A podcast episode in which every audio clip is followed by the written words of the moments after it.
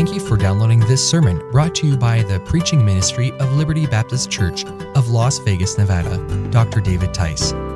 For more sermons in both audio and video format, we encourage you to visit experienceliberty.com. Also, for a word of encouragement, insight, and biblical inspiration, follow Pastor David Tice's blog at davidtice.com. So, without further ado, let's open our hearts to the Word of God.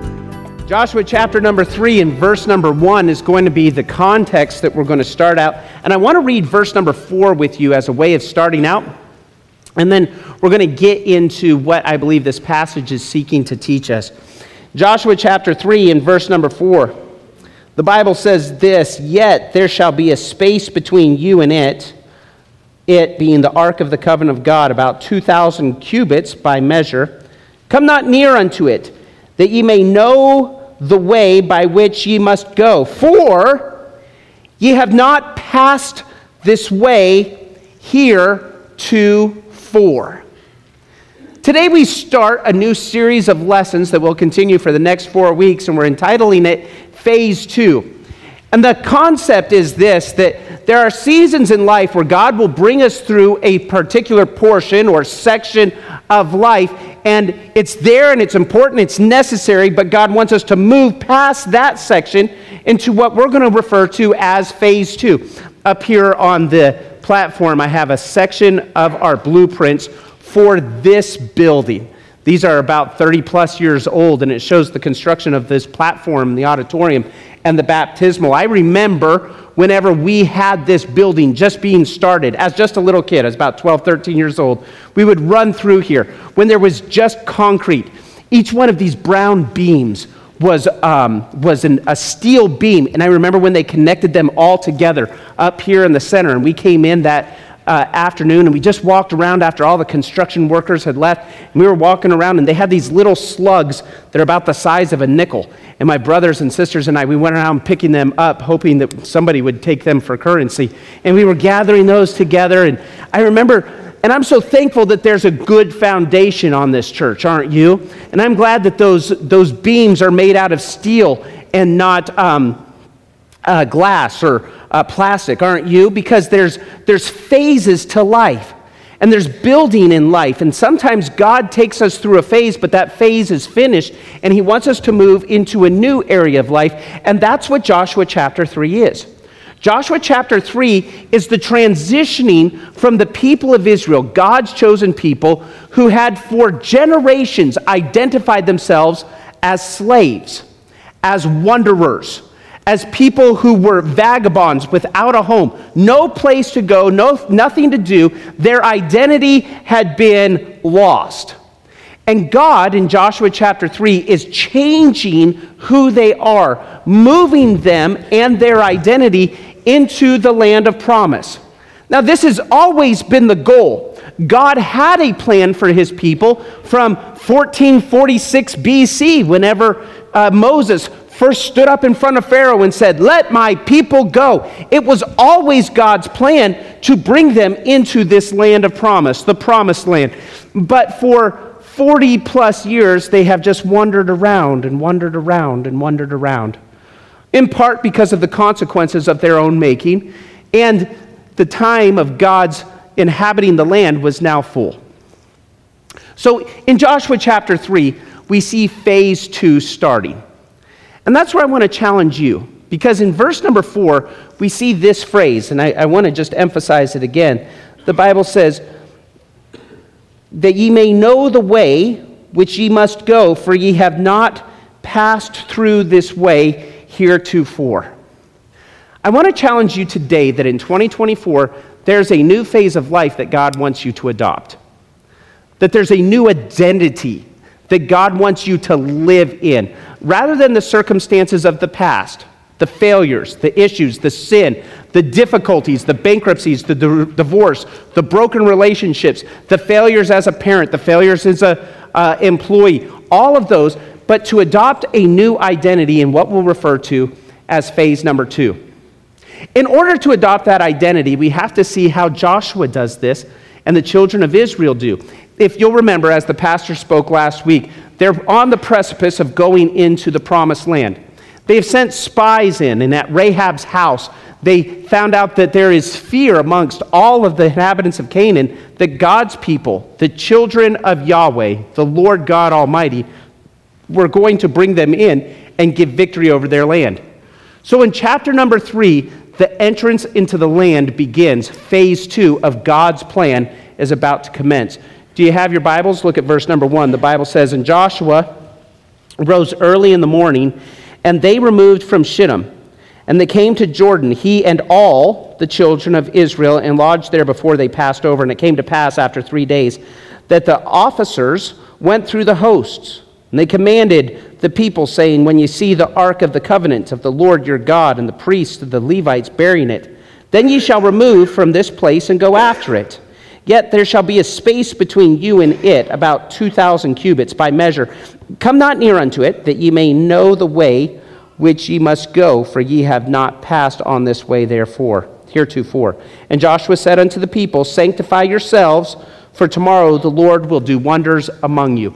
I think it's interesting in phase number one, excuse me, in phase number two, we see a transition happen. And the first transition is that God moves from a person to a people. If you read Exodus, Leviticus, Numbers, and Deuteronomy, the name of Moses is used almost a thousand times. Over and over and over and over again. Moses did this, and Moses commanded, and the Lord spoke to Moses, and Moses gave forth this, and the Lord said, over and over and over and over again, over 250 times alone in the book of Exodus is the name of Moses used. But in this transition, God is switching the attention from a person to a people. Now, I don't know how you came to know Christ as your Savior. In fact, I'm interested. Do you know Christ as your Savior today? If you do, say yes. Okay, so in your life, if you said yes, somebody spoke truth into your life. It may have been a parent, it may have been a pastor, it may have been a coworker who invited you, but there was somebody that was instrumental in your life, sharing the work of God in your life. But God does not desire you to just always be a disciple of that one person. God doesn't want you to necessarily be a superhero for the cause of Jesus Christ. I love this because God desires to use people. Moses was this bigger than life personality, almost superhero like status. You got to remember that he went into Pharaoh and he says with his rod, his snake rod, why is it called a snake rod? Because it could turn into a snake for crying out loud and that could throw that rod on the ground and turn into a hissing cobra, put its fangs rod in you, and then he could pick it up by the tail and would turn into a snake right again. And that snake, he could put his hand into his coat, pull it out. It was leprosy. Ah, put it back in, healed. Wow. And then he had 10 plagues. He turned water into blood. Do you remember this? And then he brought the floods. Uh, he, brought the, uh, he brought the frogs in and the lice and the murrain. I don't even know what murrain is, but I don't want it. And Moses brought that in. He made the sun go dark and hell fell down. And then the Bible tells us that everyone who did not observe the Passover would have their firstborn taken. Oh, Moses was almost superhuman. God said that would be the case. In fact, he said, I will make thee a God unto Pharaoh. And Moses fulfilled his position. But Joshua is not Moses. And Joshua was never intended to be Moses. Joshua was intended to be Joshua. And in phase number two, God's going to use a person who was a slave, not a prince. God's going to use somebody who would speak with God face to face, not just somebody who desired it. And he would bring him into a promised land where Moses never even saw or set foot in the promised land. Wow. God's going to use Joshua. Now, not only is he going to use Joshua, but God's desiring to use a group of people. In fact, he'll use a multitude of Jews. We read five verses, but I just want to point out some specific things about those five verses. Look at verse number one.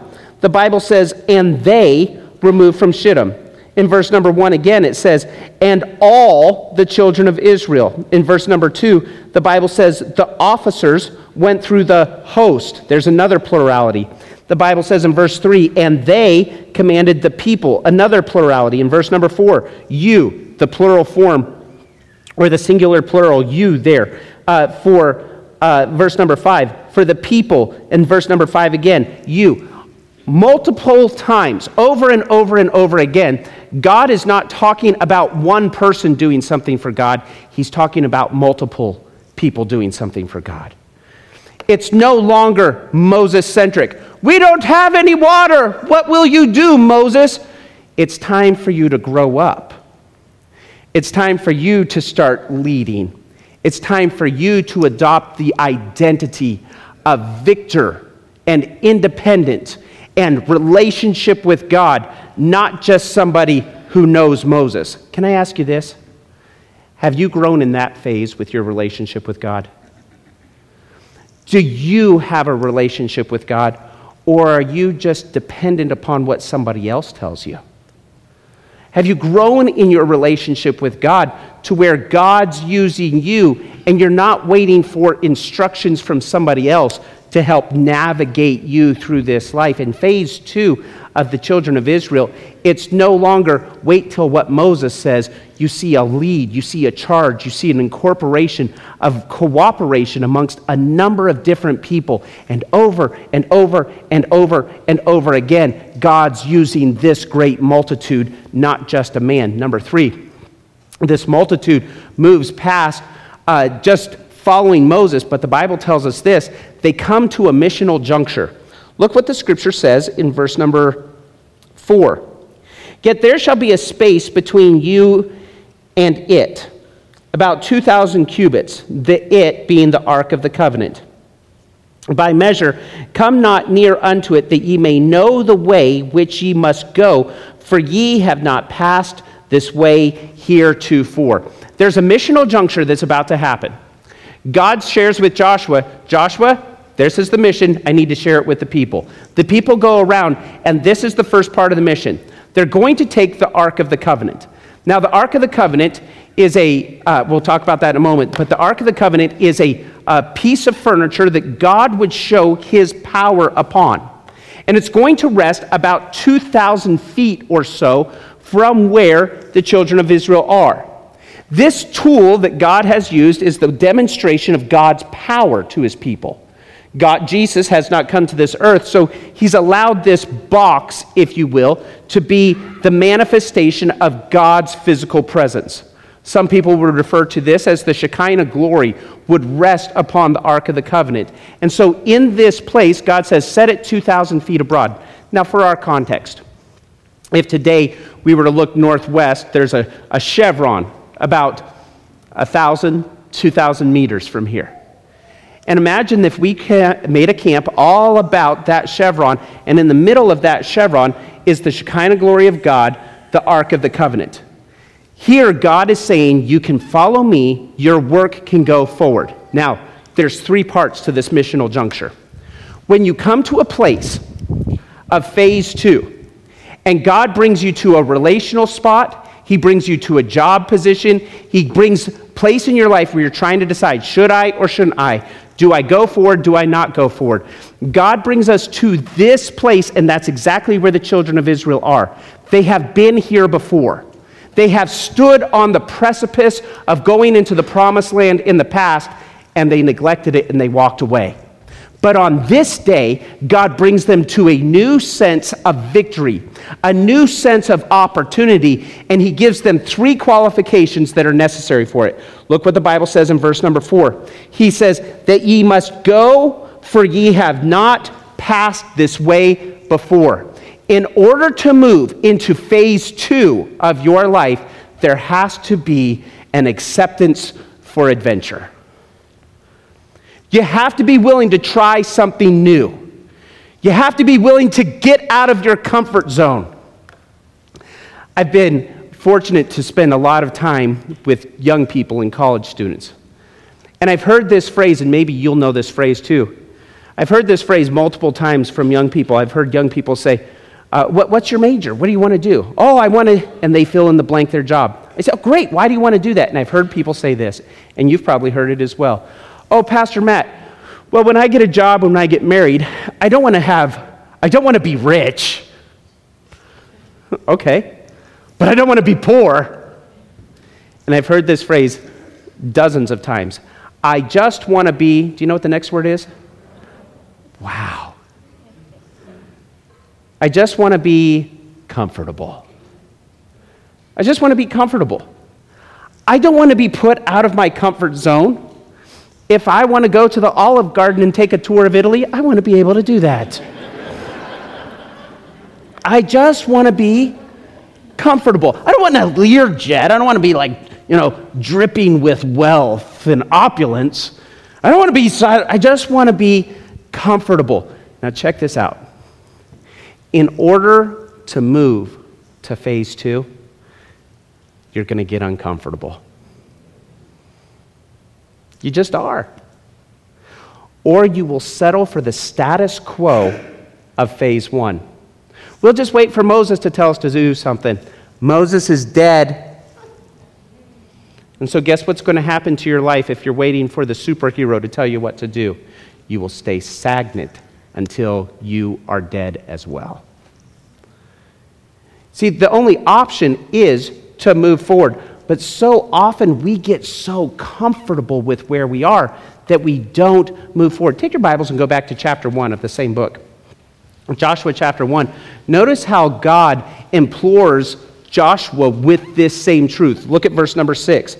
Be strong and of a good courage. Look at verse number 7. Only be thou strong and very courageous. Look at verse number 9. Have not I commanded thee? Be strong and of a good courage. It's as if God took away the safety net of Moses and says, Now you're flying solo off the trapeze. Are you going to trust me to catch you or not? Well, that's really uncomfortable. Well, the safety net of Moses was there for a long time. He's gone. Be strong and of a good courage. I'll catch you. Be strong and of a good courage. I'll catch you. Be strong and of a good courage. Have not I commanded thee? Be strong and of a good courage. And yet, the children of Israel are at this missional juncture. Are they going to go forward or are they, yeah, we'll just wonder for another 40 years? When God starts to move in your life, He will jostle things and it becomes uncomfortable. And it puts you in a place where I just don't know if I like this anymore. By the way, all of us are in a place where we know not what is next. It doesn't matter. You could be 17 years old in here, and you might think you've got your whole life planned, but you don't know what tomorrow will come. You don't know what news is going to wreck your family with. You don't know what celebration is going to envelope you this next week. You don't know. There's people in here who are looking at being empty nesters. What's that look like? There are people here. Uh, I saw the Tires little baby came into church. I think it's the first time that they I saw Monica holding her sweet little baby. They don't know what they're doing.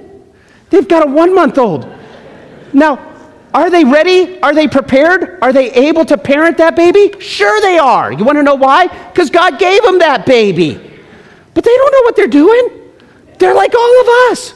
First time we got a baby, I remember first time they put Ashlyn in the back seat of our car and they, they wheeled Brianna out in a wheelchair, and, and they helped buckle the baby in. And then the nice nurses said, and I remember thinking, could one of you come with us? On the way to the hospital, I was going 95 miles per hour. Leaving the hospital, I was going 17. Peak speed. Why? Because I didn't, I got this little thing in the back seat. And, and, and this was weird too. My wife wasn't sitting with me anymore. She was in the back seat. Felt like I was driving Miss Daisy. it's scary because we don't know what's going on next. You don't know what's going on next. You have no clue what. So your only option is to be bold and courageous and trust God. I will take you. I'm going to take you to a place that you don't know about. How are you going to do that? Trust me. So you have to be strong. You have to be courageous. You have to be willing to do something that's difficult, hard, and you've never done it before. That's okay. At this missional juncture, I'm going to take you. Notice what he says in verse number five. He says this And Joshua said unto the people, Sanctify yourselves. The word sanctify means clean yourself. Judge yourself. Get right with God. You and God. you just get real for a minute. Have you ever heard somebody say, foolish, only God judges me? Well, you're dumb. You do not want God to judge you. You know what the Bible says? Judge yourself. You get real with God. You get open with God. You get transparent. You get, can I use the Bible word? Sanctified with God. You get clean before God. Can I ask you, are you clean before God? Is there something between you and the Lord? Is there jealousy and angry spirit, bitterness, gossip? Is there some type of lust that's going on in your life where you're just not clean with God? God wants you to be clean with Him. Oh God, I'm accepting the adventure. You know what the first adventure is? Get clean with God. God will always clean you up. He says, if we confess our sins, He's faithful and just to forgive us our sins. And then He says, cleanse us from all unrighteousness. You've never done anything that God can't forgive. In fact, He's desirous of giving you His cleansing power. Would you be clean before God? I found this that whenever I get clean before God, God oftentimes will direct me to be clean with others. That's a little bit more difficult. Because when I come to God, when I come to God, John, God's like, oh, good, I'm glad you're here. We're good now. But when I go to others, sometimes, you ever had somebody hold it over your head? How many of you have ever had, how many of you have ever had somebody hold it over your head? Raise your hand. A lot of married people in here.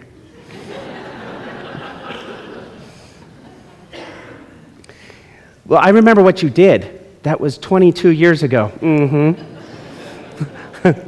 I'm not sure you really meant it when you said, I'm sorry. we hold things.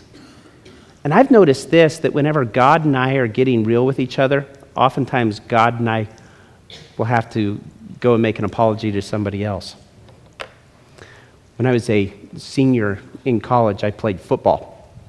It was flag football, but it sounds better to say football. And in our intramurals, they're like fraternities, we call them collegians, we would play football, and I was, I was the cornerback. For those of you who are not as well versed, that meant I play, played defense, and then um, our linebacker, his name was Dave Catlin. Dave Catlin was a big dude. Dave was going into the Marines, and everyone knew that Dave was going into the Marines. And I missed my assignment. The guy who I was covering blew right by me and scored a touchdown. And I was a senior Bible major, ready to graduate with a degree to tell people theology. I was the president of all of the ministerial class. I was um, son to Dave and Anna Tice. Okay, those are some serious credentials. And as I was walking off of the football field with Dave, I said something that was completely inappropriate. And I used language I should have never used. And I was walking off the field and I said that, and Dave was with me, and he just kind of did his thing, and we played the game. I was reading through the scripture, and I was going through a season where I, I really wanted to see God work in my life. And I said, God, is there anybody that I'm not right with? And I was about 33 years old, so it was about 11, 10 years later. And God said, Remember when you said that to Dave Catlin? In my heart. Like, yeah, that was like 10 years ago, Lord. God, he's obviously that's not a big deal. And for a week, the Lord and I wrestled with my stupid language before Dave Catlin. And at the end of the week, I'm like, fine, I don't care. I'll find, I'll find Dave Catlin. I called mutual friends and I finally got in touch with Dave, who was now living in Tampa. And after talking with Dave for a few moments, I found out that he was a captain in the Marine Corps and had just finished uh, a tour of duty from kicking down doors in Fallujah. I mean, this is a dude's dude. And I said, he said, Matt, why did you call? Not, not that I'm mad, I'm just like, just calling me out of the blue. I said, Dave, and I rehearsed the situation. We came off the field, and I said that, and it was so inappropriate, and I just wanted to ask you to forgive me. And he said, You know, I thought about that every night when I was in Fallujah. No, he didn't say that at all.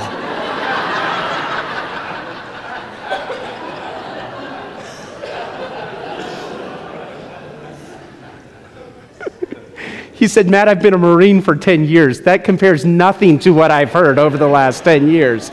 I don't even remember that you said that. And I said, Oh, thanks, Dave. I just wanted, I said, I know it's weird and I'm sorry and forgive me. He said, No, it's good. I appreciate it means a lot to me that you would call. And we, we connected for a few more moments. And I hung up the phone call. And at first, Satan whispered into my ear, Well, that was stupid. but the Holy Spirit of God said to me, Way to go. Because it's more important to be right with God than esteemed amongst men. Are you pure? Are you clean before God? Is there a phone call you need to make? Is there somebody that you need to get in touch with? Are you clean? See, at this missional juncture where phase two is about to overtake and overwhelm these people, you have to be willing to do something different. Let's go on this adventure. And you have to be willing to get clean. And then this is what's beautiful you get clean, and then look what the Bible says. For tomorrow the Lord will do wonders amongst you.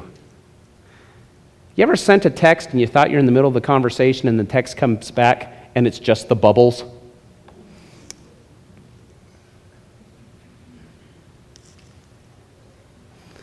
And it's just bubbles? Isn't that the worst? It's like, well, say it. Maybe you make a joke, or maybe you're being sarcastic or snarky, like, haha, JK, BFF. and those bubbles come back. This is so beautiful. God tells them, I want you to wait. Take a little season of waiting. Tomorrow, we're going to see it's not immediate. Take a moment to wait.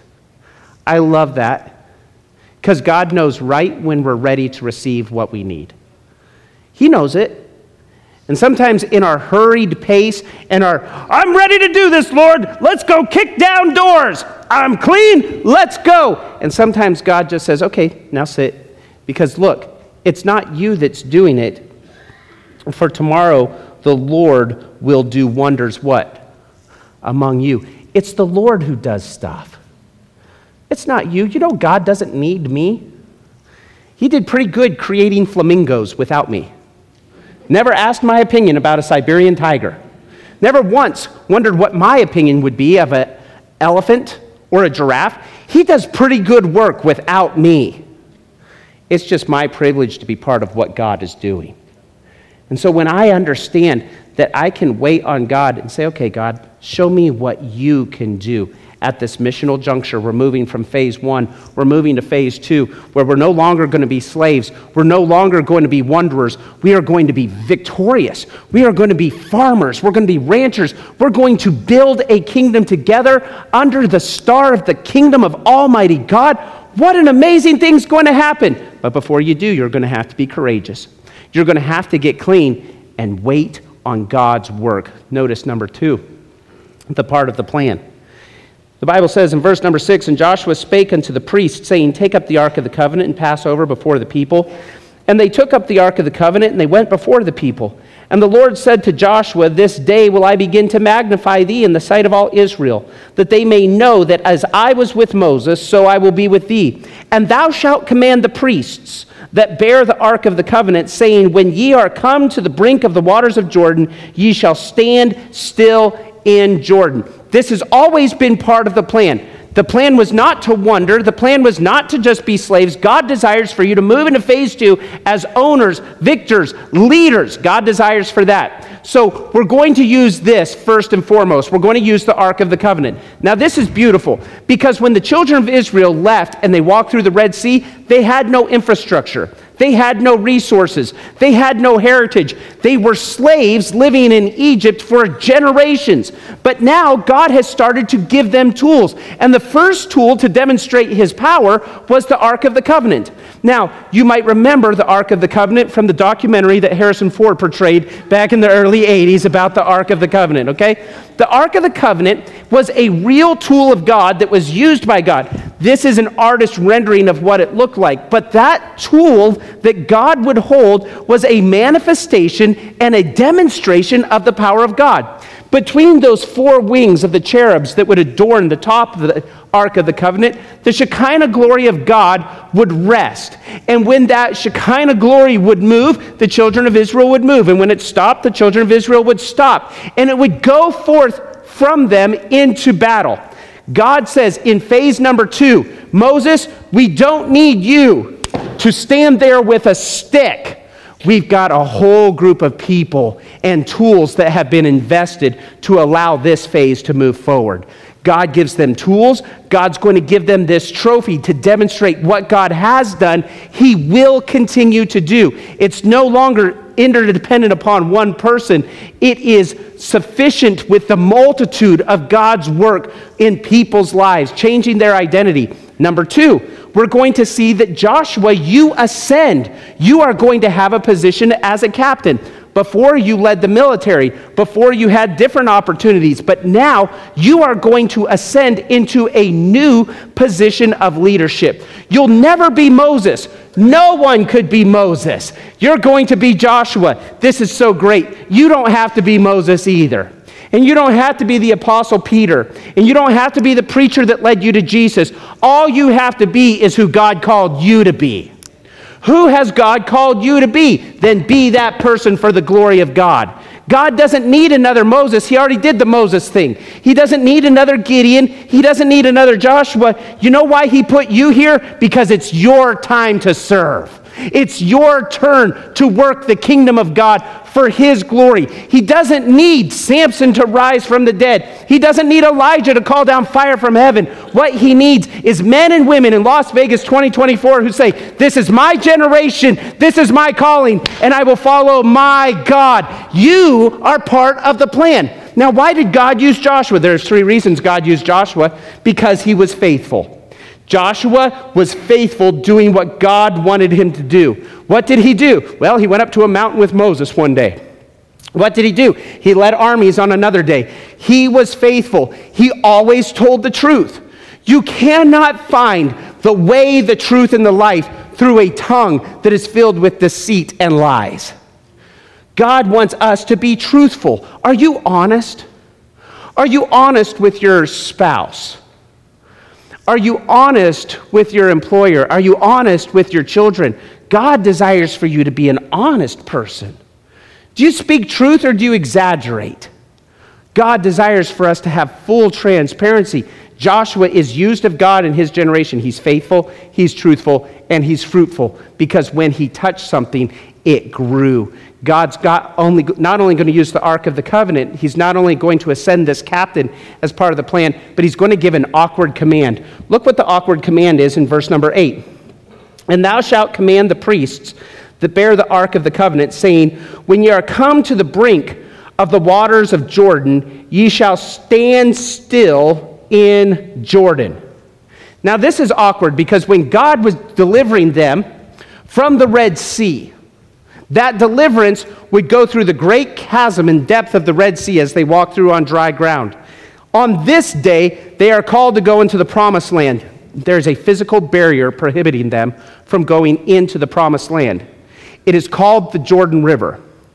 Later on in this passage, we'll see that the Jordan River is flooded. The Jordan River, most historians would say at this time and at the place of their crossing, is about a hundred feet wide. From that tree over there to that tree over there is about 100 feet. So think of the distance of this building. That's how far the river is. The river is between 3 and 10 feet tall. So the river, at some of its lowest points, is about the height of the back of your chair in front of you. So it's about 3 feet tall.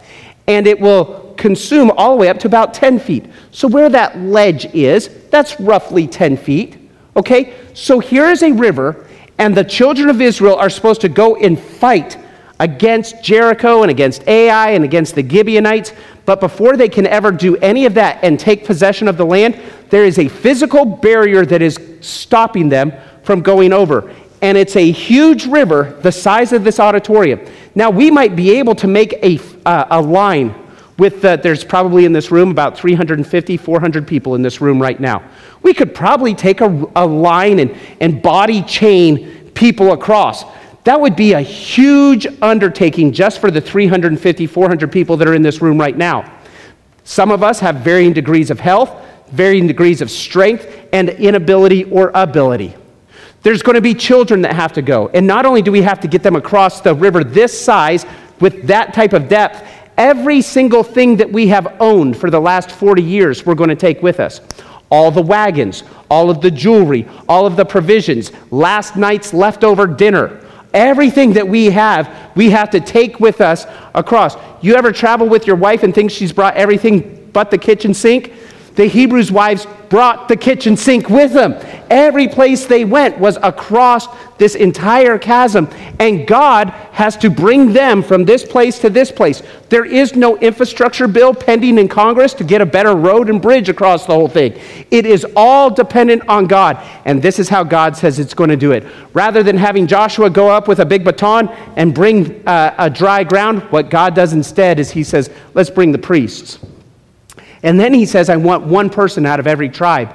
And they're going to represent the community of believers leading in God's work. Because in phase one, it's not a person, it's a people. In phase, uh, excuse me, in phase two, we are now part of the plan. And he gives this awkward command that the children of Israel will follow the priests and the Ark of the Covenant. And when they get to the Jordan River, there will not be Moses saying, Ha! There will be a quiet, meek priest just taking a step in the river. What's God going to do? Well, he's going to do something pretty providential. Notice the providential passing. How does this all come to pass? Well, in verse number 9, and Joshua said unto the children of Israel, Come hither and hear the words of the Lord your God. I can't stop, I can't continue without just emphasizing that God uses his word. The Bible says in Joshua chapter 1, verse 8, But this book of the law shall not depart out of thy mouth, but thou shalt meditate therein day and night, that thou mayest observe to do all that is written therein. For then shalt thou make thy way prosperous, and then shalt thou have good success. We do not follow tradition, we do not follow fables, we're not waiting for a denominational leader to give us a direction. We follow the Word of God. The Word of God gives us power. It is the Word of God that is sharper and powerful than any two edged sword, piercing through to dividing asunder of soul and spirit. The Word of God is that which brings life. It is the Word of God that is, divi- that is inspired by all men of God. The Bible tells us all Scripture is given by inspiration of God and is profitable for doctrine, for reproof, for correction, for instruction in righteousness, that the man of God may be perfect, thoroughly furnished unto all good works. In 2 Peter, the Bible says this that knowing that no prophecy of Scripture is of any private interpretation, but holy men of God spake as they were moved with the Holy Ghost. When you open this book, you have the power that spoke the world into existence, that said, Let there be light. Boom, there's light. This is the most powerful thing in all of the universe. This is the power of God. You have the Word of God. Do you open up this power daily? Do you and God get alone and allow its truths to energize you? There is power in the Word of God. You need the Word of God. And Joshua tells the command going forward starts and is predicated upon a relationship with the Word of God. Number two, you're going to be eyewitnesses. Look at what verse number 10 says. And Joshua said, Hereby shall ye know that the living God is among you, and that he will without fail drive out from before you the Canaanites, and the Hittites, and the Hivites, and the Perizzites, and the Girgashites, and the Amorites, and the Jebusites, and the mosquito bites. All the different ites are going to be taken out from you. In verse number 11, Behold, the ark of the covenant of the Lord of all the earth passeth over before you unto Jordan. Now therefore take ye twelve men of the tribes of Israel, out of every man a tribe. It shall come to pass that as soon as the soles of the feet of the priest shall bear the ark of the Lord, that the Lord of all the earth shall rest in the waters of Jordan, that the waters of Jordan shall be cut off from the waters that come down from above and they shall stand upon the water. Notice that interesting phrase. Look at that in verse number 13. When the soles of the feet of the priest that bear the ark of the Lord, the Lord of all the earth shall rest in the waters of Jordan. That's really interesting. At the Red Sea, God parted it like this. But God says at this juncture, when the priest put his, hand, his foot in there, God steps into the river. That's really interesting. Have you ever been in a, a hot tub and someone bigger than you gets in? And it kind of overflows? You know what that feeling is?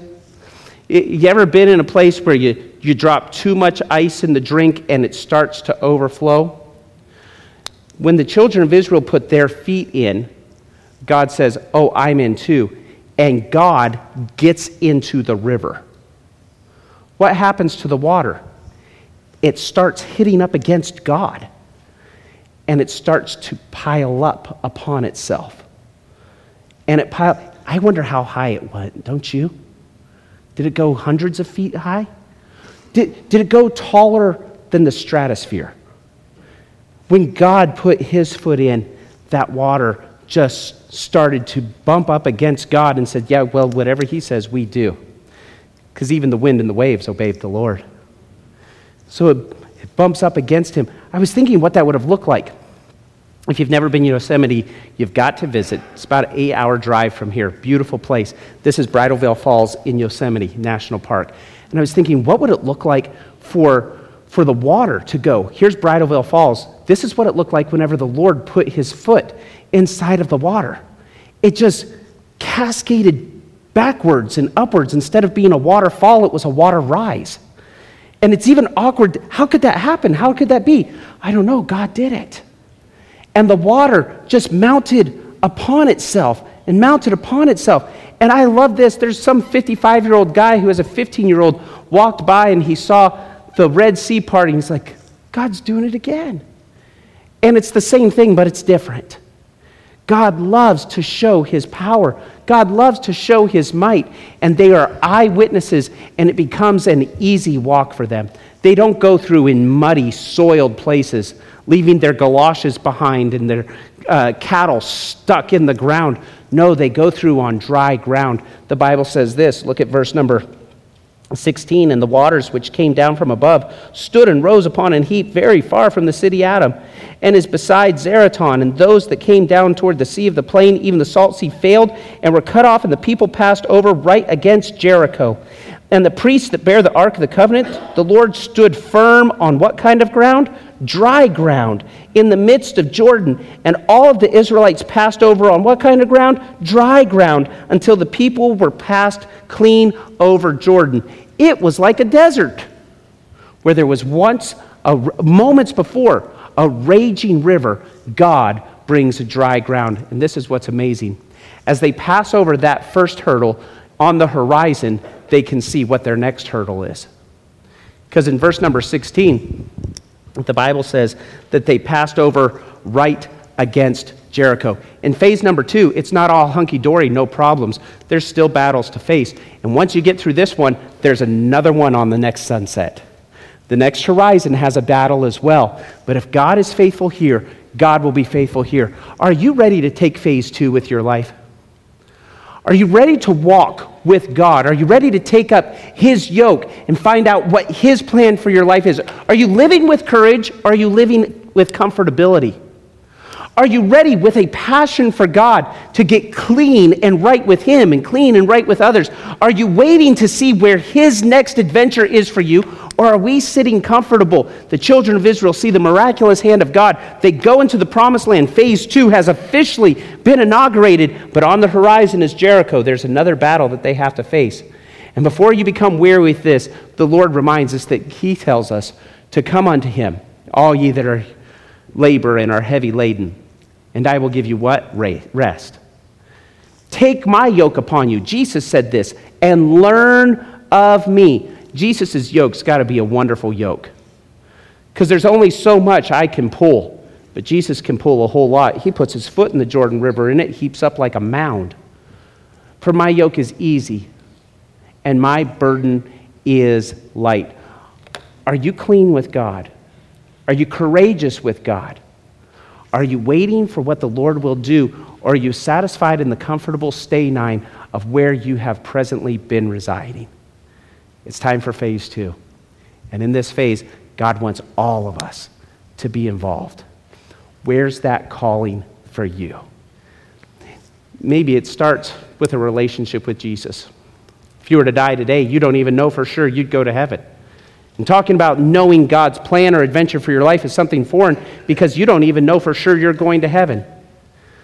The Bible truth is this that Jesus died on a cross, was buried, and rose again to pay for your sins. The Bible tells us that he offers salvation as a free gift to anyone who will put their faith and trust in him. The scripture teaches that whosoever shall call upon the name of the Lord shall be saved. If you've never received what Jesus did for you on the cross through his death, his burial, and resurrection, you can start your walk with God today. I hope you will. It's an amazing adventure, and God calls us to live in his power. I hope you will. Father, thank you for your word and the truth that's in it. Use it for your glory and encourage us to live in a way that would honor you. We hope that message was an encouragement to your heart. Now, for weekly updates and for information about Liberty Baptist Church, be sure to follow us on Twitter and like us on Facebook at LBC of Las Vegas. Well, that's it for today. Thanks again for listening. Until next time, God bless.